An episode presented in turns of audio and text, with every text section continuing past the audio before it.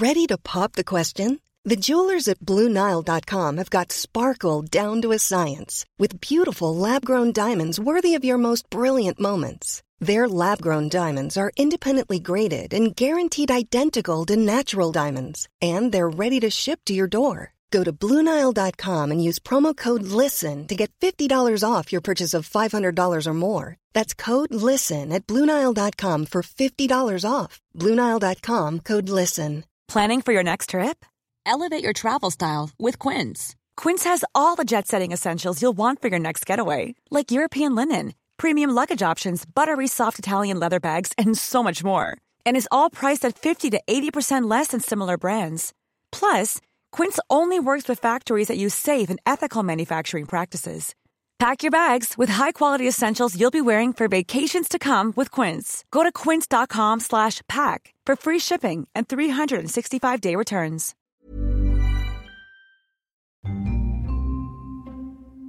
We start with a boring event in the days of the coalition government a few years ago. Unpromising, you may think. I have ironing to do. But stick with us.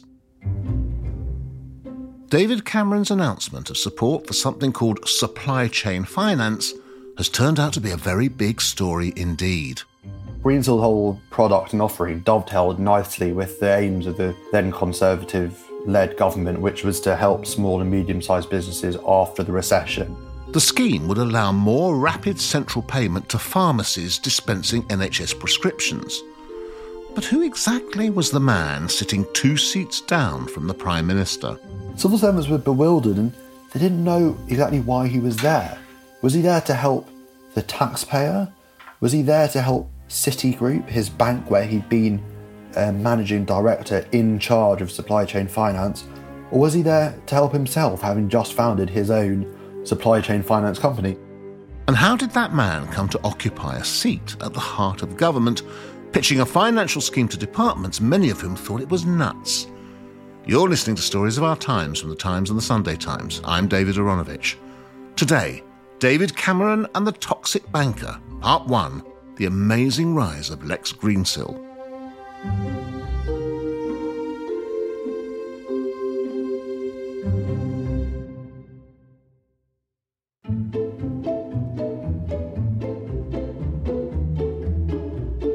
I mean, the Sunday Times has a wonderful tradition of mischievous investigative journalism, and there's been plenty to run out over the last year. So, if people are getting lawyers involved, we're probably doing our jobs right.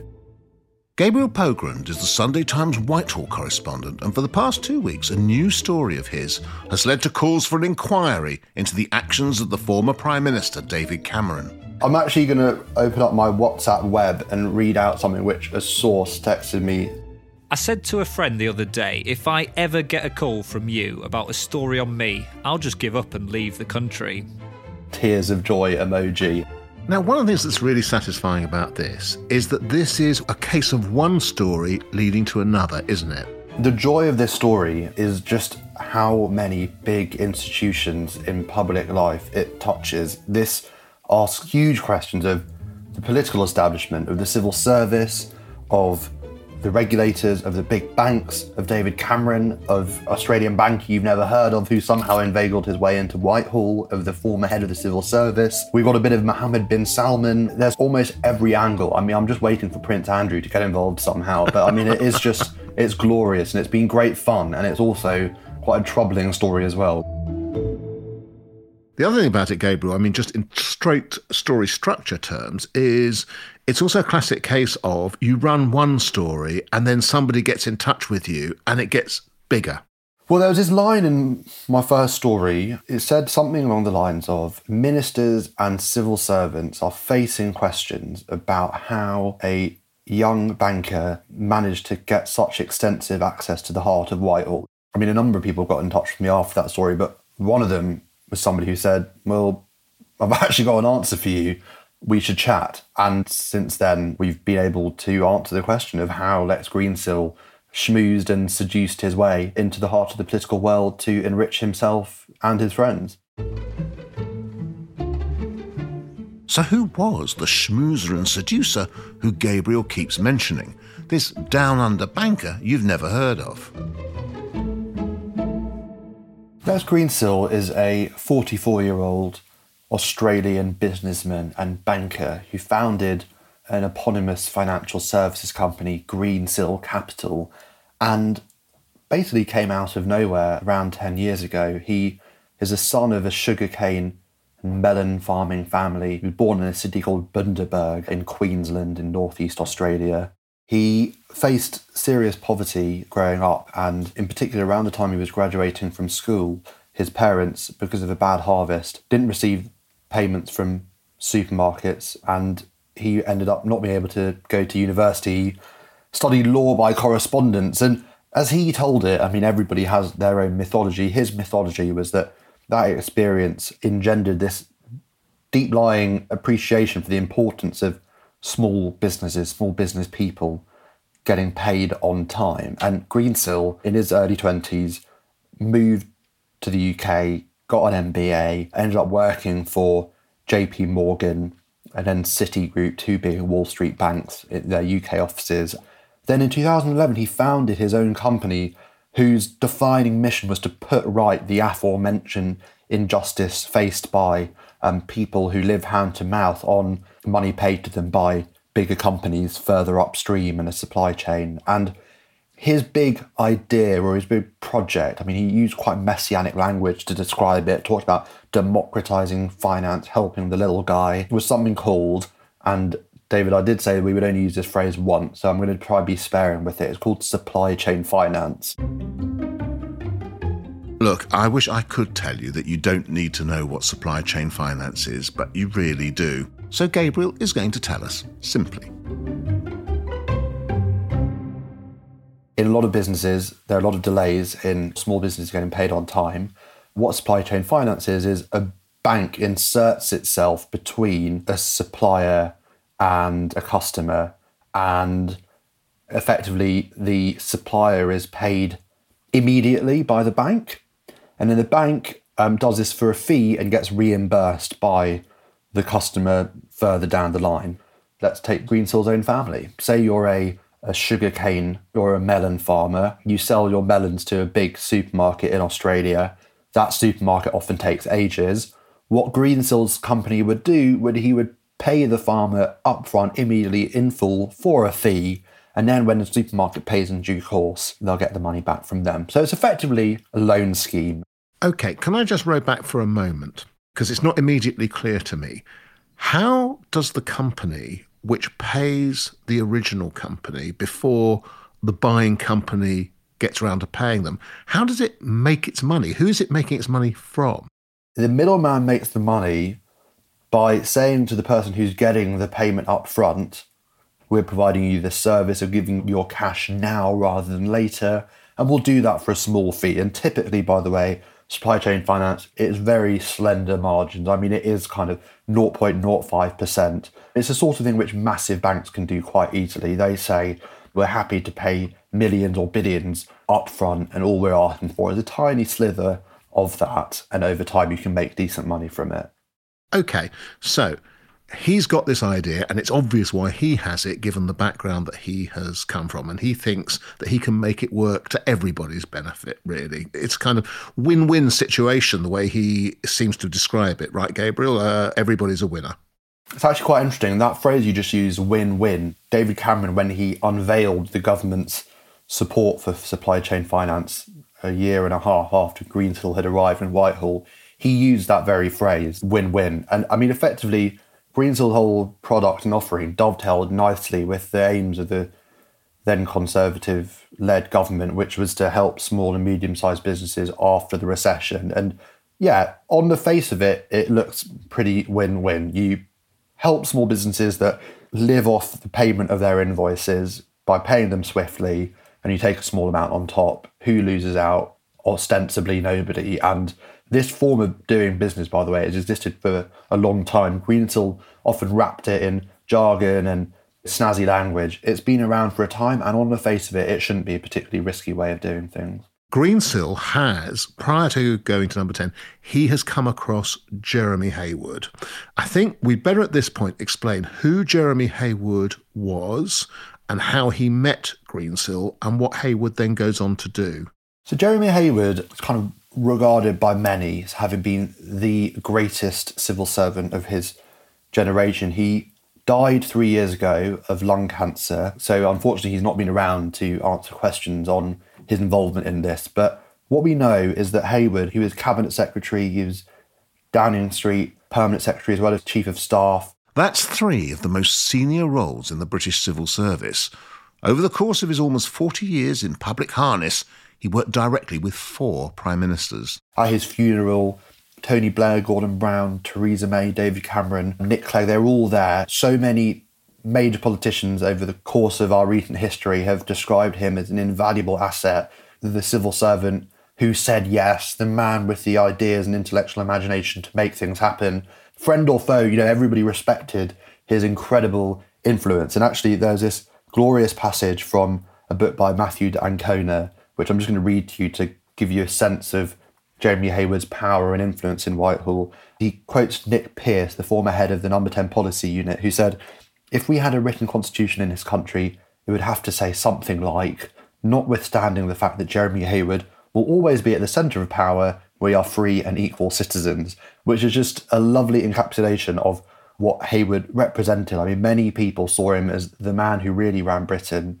And he came into contact with Greensill during a stint in the private sector. He spent about three years at Morgan Stanley before returning to help Gordon Brown on the eve of the financial crisis. And it was there that he met this young buck from Australia who had big ideas about supply chain finance. And it's clear, isn't it, that it's at this point that Heywood becomes absolutely convinced that supply chain finance, as outlined by Greensill, is a great idea. You speak to people who knew Jeremy Heywood, and they say that I don't want to say it's an Achilles heel because many people saw it as a good thing. He really liked bringing people into government from the outside who had experience from other worlds. Could have been business, it could have been banking, could have been music or the arts. I do get the impression he had a particular soft spot for people from the financial world. He had this kind of coterie of very successful, very wealthy business people, and Greensill was younger than him, but nevertheless managed to persuade Heywood of the virtue of his offering. And it was therefore in 2011 that Heywood sends this amazing email to civil servants saying that I think he says it's a subject of huge frustration or it's a matter of huge frustration that we are unable to take advantage of ideas such as those being advocated by Greensill. He uses the phrase that the government is leaving, quote, free money on the table.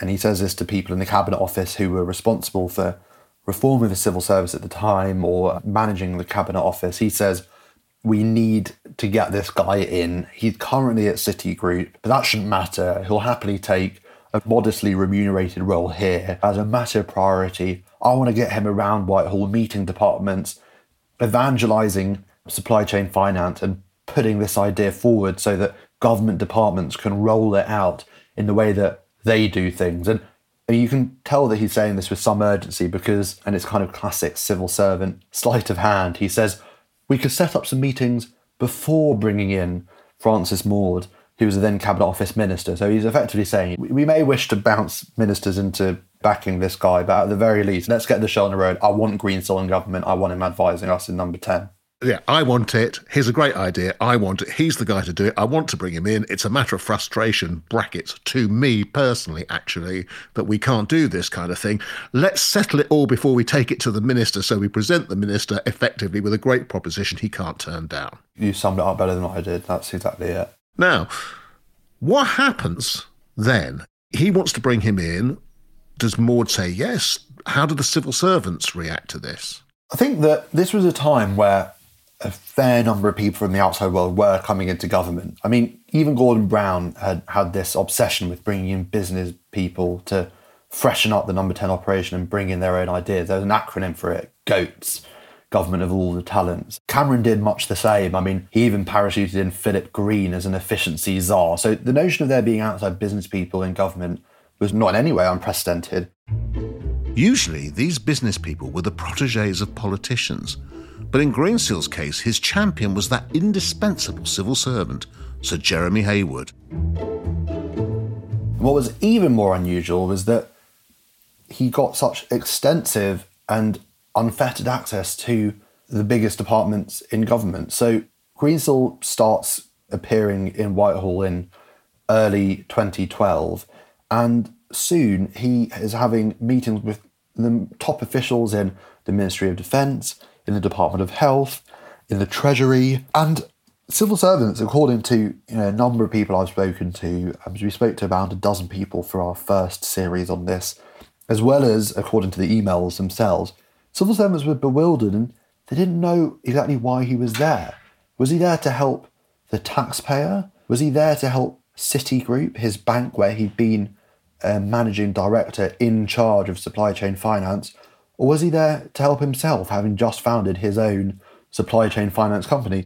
His Dragon's Den pitch for supply chain finance to be used in Whitehall went like this The government is this enormous organisation, £64 billion it spends on procurement every year, and it's also a big, sluggish, and sclerotic bureaucracy.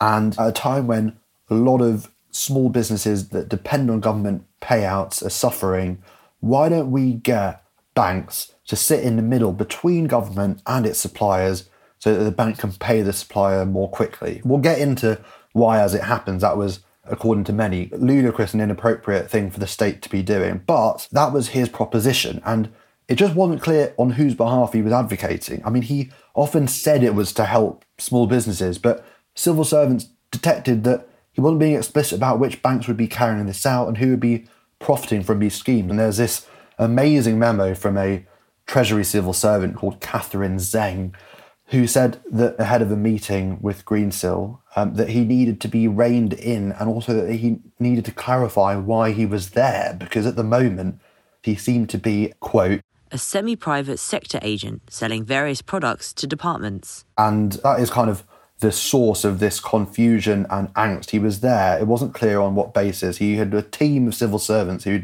were loaned to him, and even in due course, a desk in a cabinet office. And yet nobody could ask the three lettered question, which was why. Ah, so in other words, what she's saying is it's not at all clear that he's not here for himself. Yeah. It's not at all clear that actually he's not here mostly to benefit or partially to benefit a scheme that he intends to operate.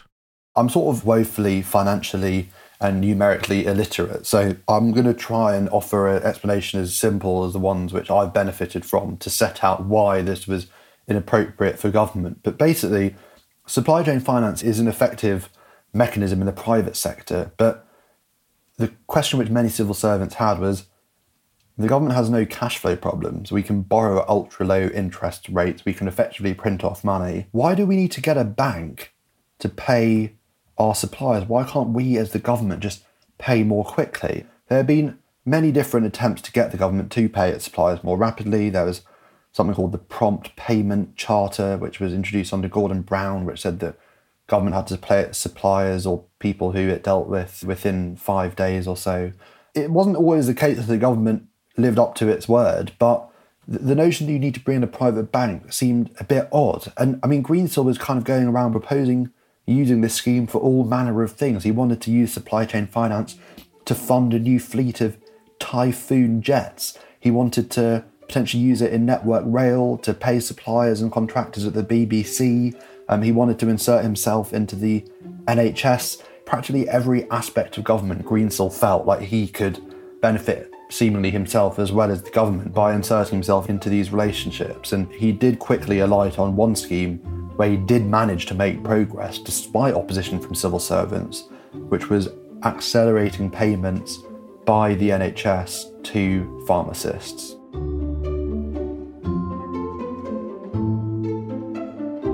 In a moment, how Greensill was greenlit. To get to the heart of the stories like this one every day with the Times and the Sunday Times, subscribe today and enjoy one month free. Visit thetimes.co.uk forward slash stories of our times.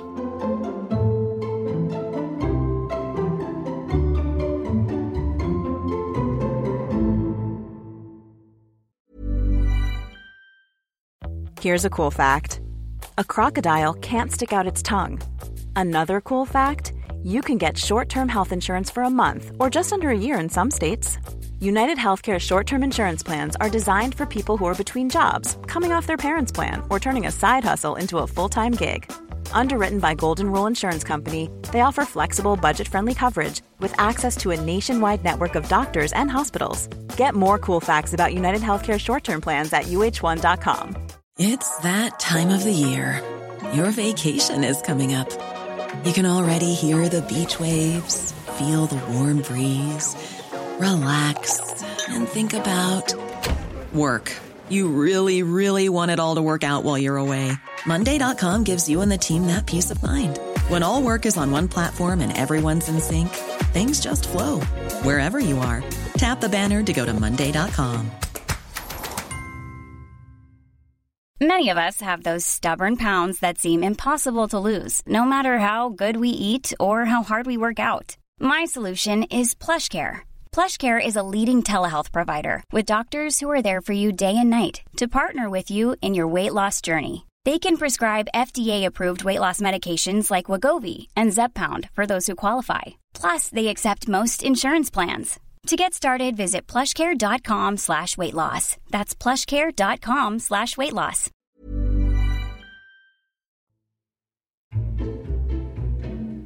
This is a strange picture, isn't it? Greensill is there with the patronage of the most powerful civil servant of the lot, receiving a lot of pushback from the other civil servants, which is doubtless characterised by Heywood and others as typical civil service obscurantism and so on. Here comes the young dynamic person in, and they all try to stop him. Despite their opposition, he gets a bit of the scheme off the ground, but mostly doesn't. Mostly doesn't is a fair characterisation in light of the fact that he basically went to every big department in central government. I mean, we calculated that he went to 11 government departments or agencies.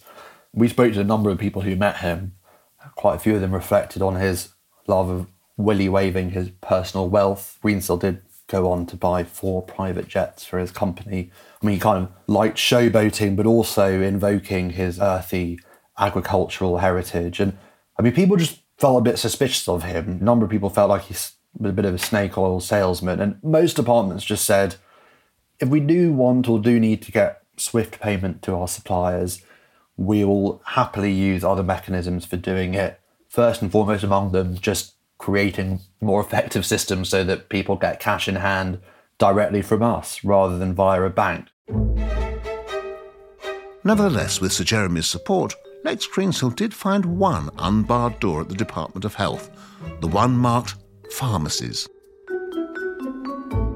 Think about every time that Granny goes to a pharmacist to get some antibiotics prescribed by the NHS. That pharmacist gives Granny her medication, it doesn't get paid, but it's free at the point of use or subsidised on the NHS. So, what that pharmacist does at the end of every month or quarter or whatever it might be, bundles up all of their receipts and invoices.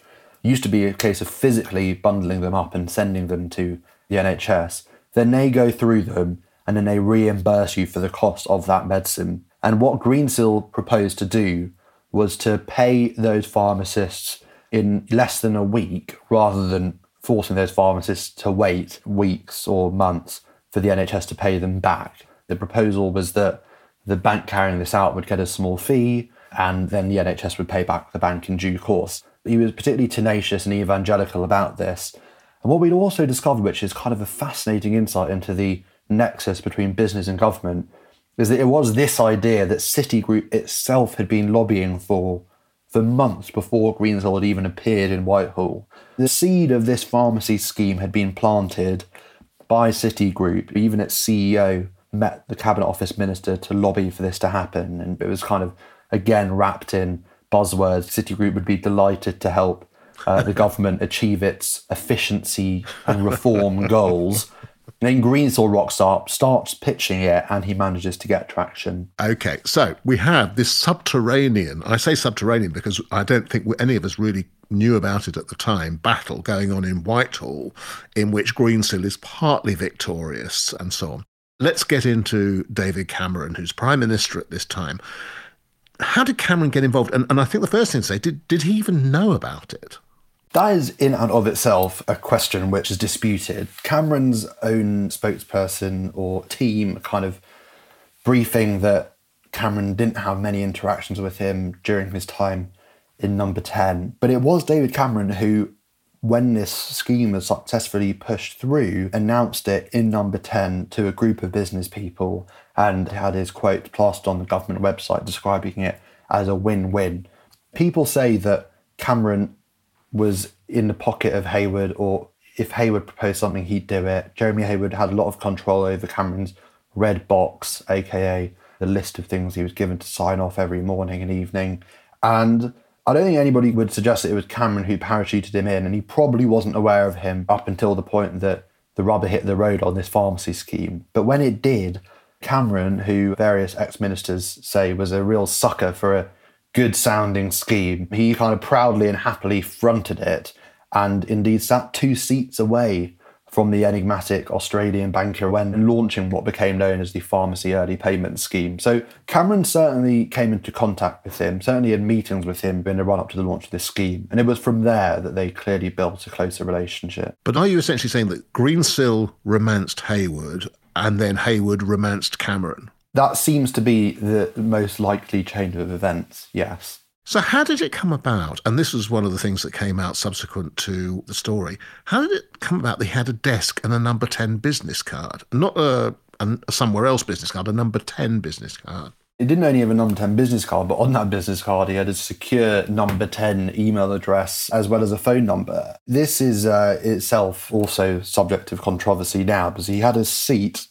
in the um, Economic and Domestic Affairs Secretariat of the Cabinet Office which is kind of locus of a lot of power and decision making in the Cabinet Office, which is the kind of formal centre of Whitehall. People say it was Heywood who gave him this desk and little operation. I think there'd been a bit of hot potato among mandarins, none of whom particularly happened to want to house him in their department. And the Cabinet Office was Heywood's fiefdom. And so he managed to get him a little setup and a base from which to pitch his proposals across government. And it does seem as though Heywood was driving this. Cameron gets much more involved later on. Probably the most damaging aspect of this all is that civil servants did eventually say that they didn't think that supply chain finance should be the government's top priority. And they produced this report, which we've seen, in which they, even by the standards of the civil service, were fairly damning. And what's been alleged to us by various sources is that this report was stripped of its authors' names, Greensill's name was put on it, its conclusions were reversed to say that the government should be backing supply chain finance, and then it was put by somebody into David Cameron's red box for him to sign off. Oh, come on, Gabriel, that can't be true, can it? You say this, but then the whole story is so incredible. This random guy just being allowed to spend two years pitching things, funding air to air refueling jets to the MOD. I mean, the access he received, the sensitivity of the things he was allowed to discuss and learn about, and the fact that he had got this gig having been at the bank which wanted it to happen. I think there are stranger things in this story than that. We have the report in which civil service says we think this is a bad idea and we have the picture of Cameron and Greensill sitting next to each other announcing that very bad idea. So, I mean, something needs to have happened in the meantime. Just one quick thing uh, before we then go on to the implementation uh, of it, what we know about it. As far as we know, who was paying Greensill at this point? How was he existing? Well, the government says he wasn't paid in his role, and we know that he founded his business in 2011 and left Citigroup just before. So at this time, it seems as though he's either paying himself or being paid by Citigroup. Right, but he's not being paid by the government. But on the other hand, he's working in government on a scheme which would benefit him financially, being paid by himself. Okay, let's talk about what happened in implementation. The first thing I suppose that people want to know is insofar as supply chain finance was being implemented in government, and we've talked about the uh, pharmacies and so on already. Who got the contract? So, Cameron unveils a scheme in October, and there is no small print or announcement as to who will be carrying out this early payment scheme for pharmacies. It is only because of legal documentation subsequently sent to pharmacists that we know which bank was asked to carry it out. We'll see how carefully you've been listening, David. I might challenge you to guess which bank was tasked with overseeing the scheme. I'm going to guess it's not NatWest. Um, I'm going to go for Citigroup. That demonstrates real literacy in the world of financial affairs. You've got it whole in one. Citigroup is asked to carry it out. For me, one of the most amazing aspects of this whole story is that there was no tender process or contract. Amazing, but true. In the run up to the launch of the pharmacy scheme, Greensill and his team were warned that there could be a legal challenge if the scheme wasn't put out to tender, because. You can't just gift a private sector financial institution a scheme which you've come up with, having worked for that bank months before. Even if you haven't worked for the bank, you can't just hand it to them. You need to put this out to tender. That just never happened. I actually spent 72 hours last week trying to extract an answer from government as to whether there was any contract at all or precisely what arrangement was used to hand this to Citi. It seems that there were some fairly secretive lines of communication and indeed financing that were established between the government and the big banks in the wake of the financial crisis. And there was some existing arrangement or contract between Citi and Her Majesty's government which was used to kind of fold this scheme into existence. But there's certainly nothing published about it. Um, the government hasn't told me so far how it all happened. And Citigroup managed to run it on this obscure basis for six years, at which point it was taken over by another company. I might test your guesswork again, David, and ask you who you think might have carried it out then. This bit, I have to confess, I did actually read. This goes to Greensill himself and his company. That's right. So it goes to Greensill Capital. And in this instance, there was some more transparency, but in due course, having been doled out directly to Greensill's former employer, who'd been lobbying for the scheme, it then gets handed out to Greensill's own financial services company. Now we move on a little bit. So Greensill has limited success and then presumably leaves and's working full time for his own company. So at what point does he exit number 10? Greensill's roles and responsibilities evolve in the period that follows. So between 2012 and 2013 14, he is now what the Cabinet Office describes as a supply chain finance advisor.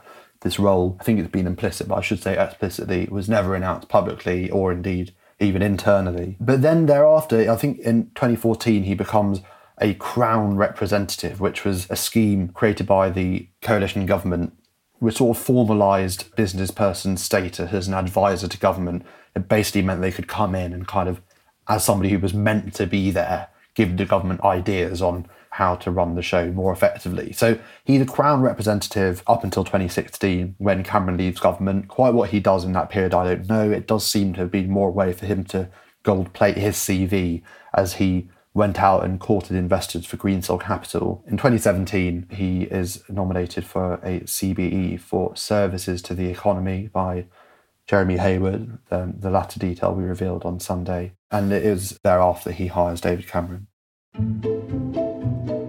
Digest that one. Having been brought into number 10 by Cameron's top civil servant, not long after leaving that role, Lex Greensill hires that same David Cameron to work for his company, Greensill Capital. And that begins a whole new chapter of this story of power, money, lobbying, and failure on Monday, we'll find out what David Cameron did for Lex Greensill and what it all says about how our government works, as well as hearing what those involved in the story have to say about it. Cameron, I mean, he's only 54 now, so he's also got a life to live and decades left on this planet and needs to make some money. So he adjudicated, and it was in that context that he, in 2018, joined Lex Greensill's company as an advisor and was given share options at one point worth tens of millions of pounds. Basically, Greensill becomes the primary vehicle through which Cameron makes his post number 10 money.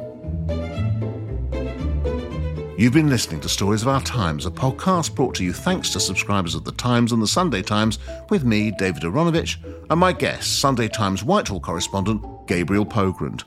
You can read all of Gabriel's reporting on Lex Greensill at thetimes.co.uk or in print on Sundays. The producers were Edward Drummond and Asia Fuchs, the executive producer is Poppy Damon, and sound design was by Volkan Kizeltug. If you have a story you think we should be covering for a future episode, or thoughts on what you've just heard, send us an email to storiesofourtimes at thetimes.co.uk. See you on Monday for part two.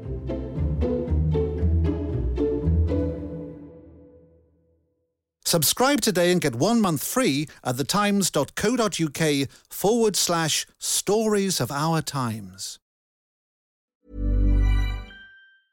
Hey, it's Paige DeSorbo from Giggly Squad. High quality fashion without the price tag? Say hello to Quince.